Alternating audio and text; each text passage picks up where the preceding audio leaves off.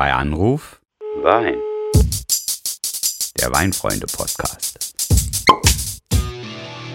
Ich grüße euch, liebe Weinfreunde. Mein Name ist Tobias. Willkommen bei Anruf Wein.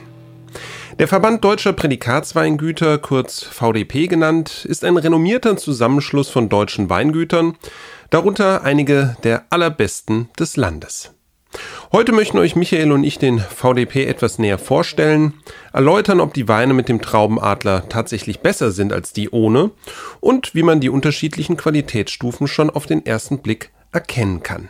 Außerdem klären wir die Frage, was der VDP eigentlich mit den französischen Bezeichnungen Premier Cru und Grand Cru zu tun hat. Also, bleibt mal dran, ich rufe den mal an.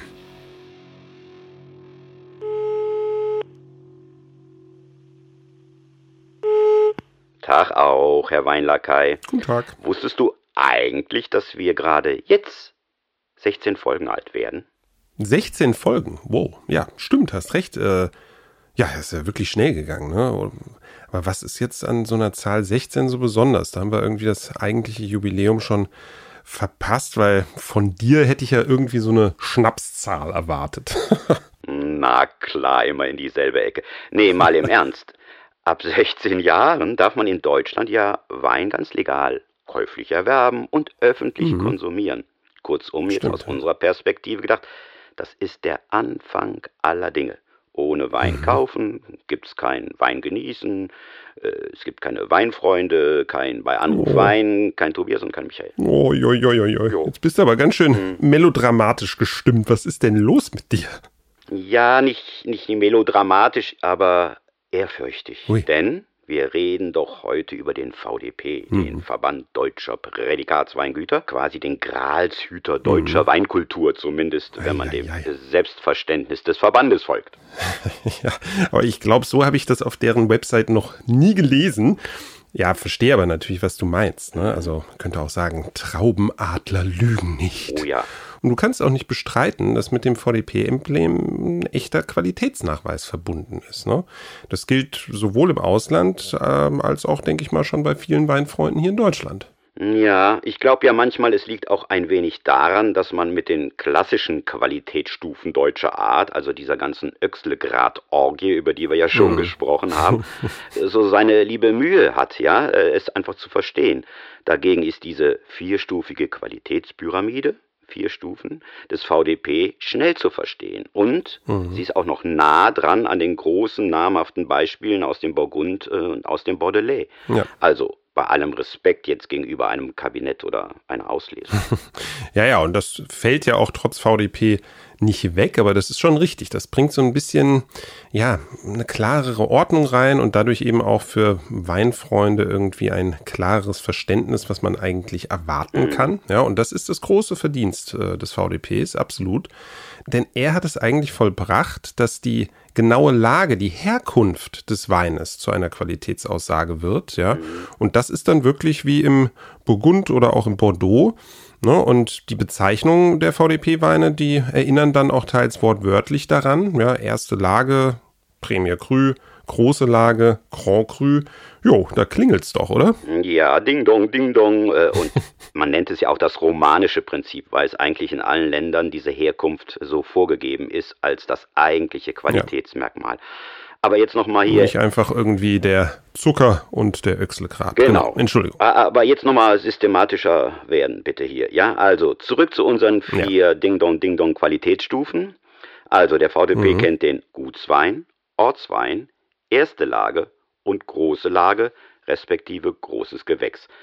Wenn wir jetzt Quartett spielen würden, so wie früher auf der Straße Kinderzeiten, da hat man ja immer so verschiedene Kategorien und Kennziffern abgefragt.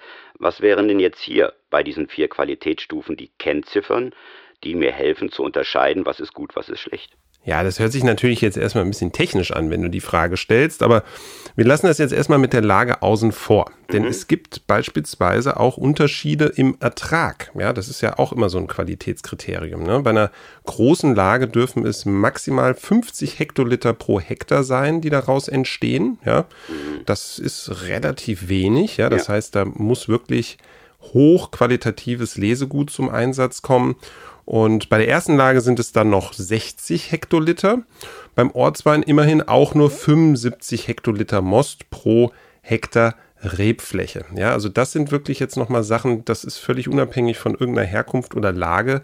Hier geht es ganz klar um Mengenbeschränkungen und ich glaube, das ist ja gerade in einem Weinland wie Deutschland eine sehr gute Sache, weil da haben wir nicht so eine gute Vergangenheit, was so die Qualität gegen Quantität angeht. Ja, aber jetzt nochmal zurück. Wie hast du das so schön gesagt? 75 Hektoliter Most pro Hektar Rebfläche genau. für den Ortswein. Mhm. Also ich finde jetzt, das hört sich technisch an und nicht das, was ich ja, gefragt okay. habe, denn übersetzen wir das Ganze doch mal jetzt. Ne? Also je, je besser die Lage, desto weniger Ertrag. Desto rarer ist natürlich dann auch der Wein. Mhm. Aber desto besser und konzentrierter und gesünder eben auch das Traubengut. Genau. So, jetzt ist aber noch zu ergänzen, dass der VDP dann auch bestimmte Rebsorten nur zulässt, beziehungsweise die quasi vorschreibt. Mhm. Dann fällt mir noch ein, der VDP regelt aber auch sowas wie die Lese per Hand als verpflichtend. Sprich, auch da wird nochmal im Detail auf Qualität geachtet. Jetzt kommen wir doch zu den Lagen, oder habe ich was vergessen? Ja, nee, absolut. Können wir jetzt gerne drüber sprechen. Ich finde das nochmal gut, was du gesagt hast, ja, dass nur für die Region typische Rebsorten eingesetzt werden. Ne? Also darauf achten ja andere Weinverbände ja eigentlich in der ganzen Welt auch, dass eben auch so diese, diese Typizität der Region, des Anbaugebiets auch über die vielen Jahre und Jahrzehnte nicht verloren gehen. Mhm. Aber wie gesagt, das Entscheidende sind wirklich die Lagen. Ne? Und da hat man sich beim VDP und seinen Regionalverbänden natürlich auch ordentlich was ausgedacht. Ne? Da steckt viel Arbeit und auch Akkuratesse dahinter. Aber auch natürlich der Blick auf ganz alte historische Lagenkarten. Ja. Denn äh, wo früher schon guter Wein entstand, ne, da entsteht heute natürlich auch noch wirklich guter Wein. Denn so viel muss ja allen Zuhörerinnen und Zuhörern klar sein. Aus dieser Denke kommt der Weinbau, der traditionell immer auf Qualität setzte, mhm. ist dann eigentlich wie bei so einem Immobilienkauf. Ne? Alles, was zählt, ist Lage, Lage, Lage. Uiuiui, der Tobias als Immobilienmakler. Also da, da muss ich jetzt irgendwie meine Fantasie noch ein wenig anstacheln. Aber vielleicht übersetzen wir jetzt doch mal dieses abstrakte Wort Lage. Ähm, was heißt das eigentlich, Lage? Also zum einen, glaube ich, definiert sie sich natürlich durch einen besonders guten, für den, für den Weinbau guten Boden. Aber dann gibt es ja auch sowas mhm. wie die Ausrichtung der Rebflächen zur Sonne, ne, kriegen sie mehr oder weniger Sonne ab. Oder es gibt auch sowas wie Landschaftsmerkmale, die vor kalten Winden schützen. Ich denke da an Berge. Oder es gibt ja sogar Flüsse, die sogar die Temperatur mhm. nochmal modifizieren oder moderieren. Absolut. Bei Lage spielt also das Zauberwort Mikroklima auch wieder eine große Rolle? Ja, total. Also was du gerade sagtest, ne? Weinlagen in der Nähe von einem Fluss, das ist äh, überall zu finden, ja, weil dieser Fluss, wie gerade von dir schon angerissen, temperaturausgleichend wirkt. Mhm. Ja, das heißt, durch den Fluss wird es im Sommer nicht zu heiß, aber halt eben auch äh, im Winter nicht zu kalt. Ne? Es wirkt mhm. teilweise sogar frostvermeidend. Von daher alles richtig.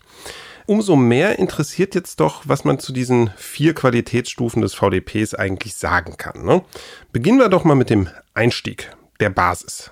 Ne? Und du bist ja hier unser Basisdemokrat, deswegen fang doch mal an. Ah, ja, ja, ja, die Basisarbeiter. Okay, mhm. fangen wir an. Also beim VDP Gutswein, ne, Stufe 1 der Qualitätspyramide, da steht jetzt dieser Lagencharakter, über den wir gesprochen haben, noch gar nicht so im Vordergrund. Das sind letztendlich Lagen, die sämtlich im Besitz des Weinguts sind. Das ist die Definition. Jawohl. Also die verarbeiten kein Traubenmaterial von anderen Erzeugern. Es gibt nur den eigenen Stoff. Das ist dann beim VDP Ortswein schon etwas anders. Mhm. Da geht es um Lagen, die typisch sind für diese Ortschaft, für die Gemeinde, in der das Weingut sitzt. Da kommen dann auch wieder die Karten im Spiel. Da geht es nämlich um diese streng festgelegten Ortsgemarkungen, von denen man da spricht. Ja, genau. Also man kann dann eigentlich sagen, VDP Gutswein drückt vor allem die Stilistik, den Charakter des Weinguts aus. Ne? Mhm. Und äh, Ortswein ist dann schon ein bisschen näher auch an der Charakteristik, ne, beispielsweise des, des Bodens, Inhalt eben einer spezifischen Ortsgemarkung. Ne? Und wenn ich das jetzt mal so fortsetze mit der VDP ersten Lage, dann ist das jetzt schon wirklich eine, ja, eine spezifische klar definierte Weinlage, die eben so eine hohe Güte, so ein gutes Mikroklima, so einen hervorragenden Boden aufweist, dass sie eben vom VDP als erste Lage auch klassifiziert wurde. Und da sollte man dann auch schon in den Weinen ja so eine gewisse Eigenheit und Güte eben auch spüren. So, eigentlich dem gleichen Prinzip folgend kommt dann noch darüber die VDP große Lage. Mhm. Ne? Nur, dass das dann nochmal wirklich die Creme de la Creme der deutschen Weinlagen sind, was Ausrichtung angeht, was Boden angeht, etc. Das ist dann wirklich das Beste, was sich in deutschen Anbaugebieten finden lässt. Und da gibt es auch wirklich große Fans von Weinen aus ganz spezifischen großen Lagen, weil die einfach einen ganz eigenen Charakter herüberbringen. Okay, jetzt habe ich verstanden, es wird immer spezifischer und es wird immer besser, wenn man sich der Spitze nähert. Was lese ich aber auf dem Etikett? Wie übersetzt sich das auf dem Etikett? Oh ja, ja, das äh, ist ja tatsächlich so ein Ding. Das Lesen von deutschen Weinetiketten ist eine große Herausforderung. Oh, ja. Im Ausland natürlich noch viel mehr als bei uns. Aber wir nähern uns der Sache jetzt erstmal so. Auf jeder Flasche eines VDP-Weinguts findet sich der Traubenadler. Und zwar am Flaschenhals. Meistens ist er auf der Kapsel aufgebracht.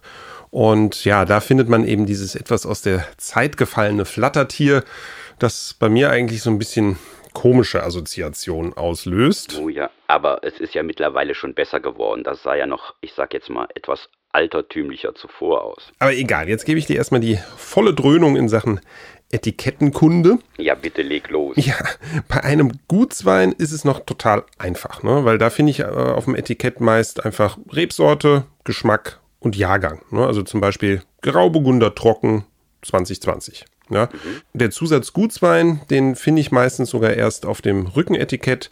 Aber ich weiß ja schon allein durch den Traubenadler, dass es ein VDP-Wein ist. So, ein Ortswein könnte dann beispielsweise heißen Iringer Spätburgunder Trocken 2016, mhm. weil er eben behaupten darf, aus dem Weinort Iringen im schönen Kaiserstuhl zu kommen. Ja? Du erinnerst dich ja sowieso auch ne, an sowas wie ein Villagewein an der Côte d'Iron. Ja, ja, der von uns ja auch lieb gewonnen. Ne? Und da gibt es ja dann auch nochmal die, die dann auch noch die Ortsbezeichnung mit auf dem Etikett führen dürfen. Ja, das ist total vergleichbar jetzt mit so einem VDP-Ortswein.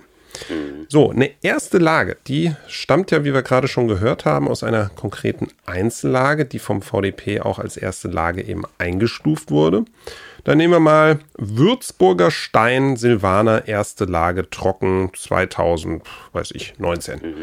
Ne, dabei ist eben Würzburger Stein eine erste Lage. Das ist so klassifiziert und ähm, das ist auch eine tolle Lage, direkt oberhalb des Mainz gelegen, eben bei Würzburg. Und dann kommen eben die noch meist etwas kleineren und vor allem besseren Lagen als die Spitze der Qualitätspyramide, zum Beispiel der Kanzimmer Altenberg Große Lage Riesling Auslese 2018. Uiuiui. Ja, da verstehst du jetzt, äh, was die Schwierigkeit dann auch gerade von nicht deutsch sprechenden irgendwie bedeutet, aber es lässt sich relativ einfach dechiffrieren. Also der Ort Kanzem, die Lage Altenberg, ja, die Einstufung des VDPs als große Lage, dann die Rebsorte natürlich und in dem Fall noch die klassische Qualitätsstufe des Prädikats Weines Auslese. Ne? Und der Jahrgang natürlich auch. Ist doch eigentlich klar, oder? Ja, ja, wenn man das so erklärt bekommt, alles schön und gut. Mich erinnert das so ein bisschen an meinen alten Lateinunterricht in der Schule, als man vor einem Satz saß und von hinten anfangen musste, um zu verstehen, was vorne beginnt. Ja. Aber egal, äh, du hast jetzt eben aber eine süße große Lage vorgestellt. Ja. Es ging ja um eine Auslese.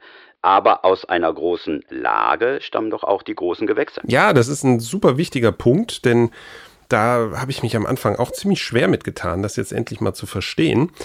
Aber das große Gewächs, auch GG genannt, ist einfach ein Wein aus großer Lage, der immer trocken ausgebaut werden muss. Mhm. Ja, also das heißt, diese ganzen Riesling GGs, die Riesling große Gewächse, sind alles trockene Weine. Ja, und das gilt im Übrigen auch für trockene Weine aus erster Lage. Die heißen dann sozusagen erstes Gewächs. Und man erkennt das immer ganz gut. Da gibt es nämlich ein spezielles Relief nochmal für die Flasche. Bei den GGs sind das eben zwei Gs, die man dann oben sieht. Und bei den Weinen aus erster Lage, die trocken ausgebaut sind, ist es eins mit einem G. Ja, und äh, wir hatten es ja vorhin auch schon. Premier Cru, Grand Cru, ne, erstes Gewächs, großes Gewächs. Da sind wir genau auf dieser Spur unterwegs. Ja, und ich höre schon dein äh, Pulsschlag steigt, ne? wenn die Begriffe dann fallen. äh, ja, aber, das ist eine Kategorie, da wird es schon spannend. Ne, denke ich nämlich auch. Aber fangen wir jetzt nochmal mit der Systematik an oder mit der Historie. Diese Qualitätspyramide, diese Einteilung in äh, Gutswein, Ortswein, erste Lage und große Lage, gibt es eigentlich in dieser Form erst seit 2012, also noch gar nicht so lange her. Was man aber wissen muss, der Weg dahin, der hat sehr lange gedauert. Der mhm. Anfang, mhm. der Start sozusagen, ist das berühmte VDP-Manifest mhm. aus dem Jahr 1996 und dann braucht man halt nochmal 16 Jahre, ja. bis man endlich da ist, wo man hin will. Was man aber auch dazu sagen muss, das ist jetzt auch nicht in Stein gemeißelt. Ne? Es gibt ja Veränderungen bis heute. Äh, wie war das noch mit dem VDP-Wein aus ersten Lagen. Oh. Äh, was sagt mir jetzt dieser Begriff? Oh, du bist ja echt ein VDP-Ketzer. Ich hatte es ja schon befürchtet, dass die Frage kommt, denn hier wird es wirklich kompliziert. Dieser neue Begriff aus ersten Lagen, ja, der, glaube ich, noch nicht mal in allen Regionalverbänden des VDPs überhaupt Anwendung findet. Der gibt die Möglichkeit, dass man aus mehreren unterschiedlichen ersten Lagen und sogar, ich meine auch aus großen Lagen. Trauben erntet und die dann zu einem Wein macht. Ja, das ging zuvor nicht. Das musste dann als VDP-Ortswein klassifiziert werden, obgleich eben die Trauben aus diesen besseren Lagen stammten. Das darf man jetzt machen. Ich glaube, an der Mosel darf man es auf jeden Fall. Und äh, ich finde das eigentlich gar nicht so schlecht, wenn es denn halt eben nicht schon wieder die Komplexität für den Konsumenten ja so ein bisschen erhöhen würde. Ja, ja, aber das, das mit dem Ketzer fand ich jetzt nicht fair. Also äh, du weißt, wie sehr mich Philipp Wittmann da überzeugt hat bei unserem Besuch und äh, auch unsere Riesling-Episode mit Roman Niewodniczanski von Van Volksem hat mich total abgeholt. Mhm. Das sind ja nun alles VDP-Weingüter, die im Podcast schon zu hören waren.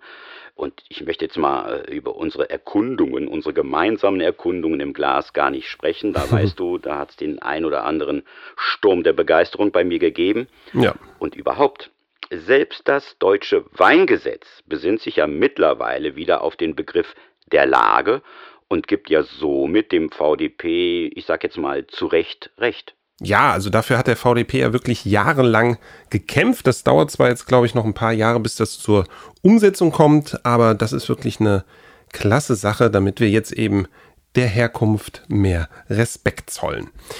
Ja, es gäbe ja, glaube ich, noch äh, sehr viel über den VDP zu sagen. Ähm, zum Beispiel vermisse ich, dass du noch überhaupt nichts zur Geschichte erzählt hast. Was ist denn da los? Langsam, ich, ich bin vorbereitet, ich bin vorbereitet. ich, ich kann ja jetzt so einen kleinen historischen Werdegang liefern äh, vom lieben VDP, ähm, der ja eigentlich in den Anfängen Verband Deutscher Naturweinversteigerer hieß. Äh, dann kommt aber das deutsche Weingesetz von 1971 und da wird dann der Begriff Naturwein verboten und man brauchte dann einfach einen neuen Namen. Mhm. Und so ist dann mit einem Zwischenschritt eigentlich der VDP entstanden. Das kann ich ein bisschen mehr ausführen. Oder mh, hm, relativ aktuell, ne, es gibt ja neue Klassifikationen zu Sekt. Mhm den VDP-Sekt und den VDP-Sekt-Prestige. Ja, aber äh, mal äh, ganz ehrlich, du kommst ja jetzt hier in einen richtigen Redefluss, aber das zeigt mir eigentlich, ähm, da müssen wir nochmal eine separate Folge drüber machen. Ne? Gerne, Weil gerne. Sowas wie Naturweinversteigerer, ne? das hat mich jetzt schon wieder auf die Idee gebracht. Der VDP macht ja auch Jahr für Jahr Versteigerung, mhm. beispielsweise im Kloster Eberbach, mit ganz besonderen Flaschen von VDP-Mitgliedern, teilweise ganz alte Jahrgänge, aber auch teilweise sehr aktuelle, wo Tausende von Euros auch über die Ladentheke oder die Auktionstheke quasi gehen. Und was du auch gesagt hast mit dem Sekt, VDP Sekt, VDP Sekt Prestige, eigentlich ein für mich schon überfälliger Schritt, auch das zu klassifizieren. Ja. Ne, immerhin sind wir ja in Deutschland nach wie vor Schaumwein-Weltmeister, was den Konsum angeht. Aber ja, andere Folge. Hm, ich habe allerdings trotzdem noch eine Frage und zwar, wie werde ich eigentlich VDP-Mitglied? Also, jetzt nicht ich persönlich, äh, aber wie funktioniert das denn als Weingut? Oh Das fände ich aber toll, wenn du VDP-Mitglied wärst. Das, dann würde ich dich immer besuchen. Ja, ja vielleicht äh, schaffe ich das ja so ehrenhalber oder so. Mensch, das, das müssen wir dem VDP direkt mal vorschlagen. VDP-Mitglied HC. Das hat doch Klang. Ja, genau. Ne, aber aber oh, zu, das schön. zurück zu deiner Frage. Also meiner Kenntnis nach kann man gar nicht viel selbst tun, um Mitglied zu werden im VDP, mhm. sondern man muss empfohlen werden. Das heißt, ein bestehendes Mitglied muss den Vorschlag machen. Ja. Der Tobias wird jetzt VDP-Mitglied. ähm, ich glaube aber auch, es spielt dann noch eine Rolle, wie viele VDP-Mitglieder es jetzt schon da in der Gegend gibt. Ja. Schließlich achtet man sehr darauf, dass man so ein exklusiver Club bleibt. Äh, und nur mal um die Zahl zu nennen, ich weiß nicht ganz genau, aber ungefähr 200 Weingüter sind es, die sich im VDP zusammengetan haben. Ja, genau. Ich glaube, es sind sogar ein, ein, paar mehr mittlerweile geworden. Es werden ja Jahr für Jahr eben auch neue Mitglieder aufgenommen. Ich weiß gar nicht, ob auch mal ein Mitglied rausfliegt. Wahrscheinlich schon, aber das äh, kriegen wir wahrscheinlich nicht so wirklich dann mit. Darüber spricht man dann wahrscheinlich nicht so gerne. Aber wichtiger ist ja jetzt ohnehin, dass wir über die aus unserer Sicht wichtigen Dinge gesprochen haben, nämlich über die Lagenphilosophie des VDPs. Ja, und wir haben die Etiketten erklärt. Das war mir nochmal sehr wichtig. Ja, das stimmt, das stimmt. Und nochmal beim Stichwort Etiketten, ne? So für dich persönlich jetzt, ne? Sind VDP-Weine für dich eigentlich die besseren Weine? Ne? Also ist der Traubenadler für dich persönlich jetzt ein Qualitätsversprechen? Nein und ja. Hm. Also er ist ein Qualitätsversprechen, auch eines, das ich ernst nehme. Aber es ist nicht automatisch der bessere Wein. Ja. Ne, es gibt auch andere sehr gute Weine ohne Adler. Mhm. Ähm, und tatsächlich, wenn du mich so persönlich fragst, mir sind ja dann eigentlich fast die Ortsweine die liebsten. Die sind so der Einstieg mhm. und wir haben ja eben gelernt, ne, das Terrain, der, der Boden, die Lage wird immer feiner, immer besser. Und dann kann man sich so gepflegt nach oben vorstellen. Ja, das stimmt. Ne? Also das sind häufig ähm, Weine mit einem guten Preis-Genuss-Verhältnis. Äh, gilt, finde ich, für einige Gutsweine auch, ne, weil ähm, gerade Weingüter, die wirklich so ganz, ganz hochwertige Sachen machen, die können eigentlich gar keinen schlechten Wein machen, ne, mhm. ne, allein weil die wirklich über so ein gutes Traubenmaterial verfügen. Genau. Und genau auch, was du gesagt hast, ne, also es gibt ja nun mal auch Ortsweine, das sind dann zwar keine VDP-Ortsweine, aber es gibt natürlich auch was ähnliches von Nicht-VDP-Mitgliedern. Genauso wie die ja teilweise auch Parzellen in Weinbergen haben, die vom VDP klassifiziert sind. Sie dürfen es nur halt nicht aufs Etikett schreiben. Ne? Also da lohnt es sich dann teilweise auch wirklich etwas genauer hinzuschauen. Und ja, ne, das für kann mich, man übrigens sehr gut das hinschauen. Entschuldigung, wenn ich dich da unterbreche. Äh, mhm. Auf der Webseite vom VDP gibt es da einen ganz tollen Link wo man sich sozusagen die ganzen Karten dieser Lagen sehr genau angucken kann. Oh ja, das heißt, glaube ich, Weinberg Online. Also wenn man das googelt, VDP Weinberg Online, das ist wirklich toll gemacht. Also wirklich so alles kartografiert und äh, da schauen wir ganz häufig drauf, ne, um ja. uns Infos zu holen zu spezifischen Lagen. Und vielleicht nur ein Nachtrag noch zum Schluss. Für mich VDP-Weingut auch erstmal irgendwie so ein klares Qualitätsversprechen und ich finde, VDP-Weingut dann auch noch in Kombination mit einer Bio- oder biodynamischen Zertifizierung mhm. setzt nochmal einen drauf. Wir hatten das Beispiel Wittmann ja schon. Genau da ist das so. Und das bietet dann einfach auch Weininteressierten eine gewisse Orientierungshilfe. So, jetzt machen wir aber wirklich mal die VDP-Biege sozusagen und danken allen Zuhörerinnen und Zuhörern, dass sie heute mit dabei waren. Wir hoffen natürlich wie immer, dass es euch genauso viel Spaß gemacht hat wie uns beiden hier. Bei Fragen oder Rückmeldungen zum Podcast oder dieser Folge schreibt uns doch bitte am besten an podcast.weinfreunde.de. Ja, und äh, nicht nur das, ich freue mich auch, wenn ihr Likes, Abos, Daumen hoch und alles anklickt, was uns da hilft und wie immer es auch heißen mag. und wie Tobias schon gesagt hat, schreibt uns einfach an podcast.weinfreunde.de. Wir sind auf jeden Fall bald wieder für euch da, wenn es wie gewohnt heißt. Bei Anruf Wein.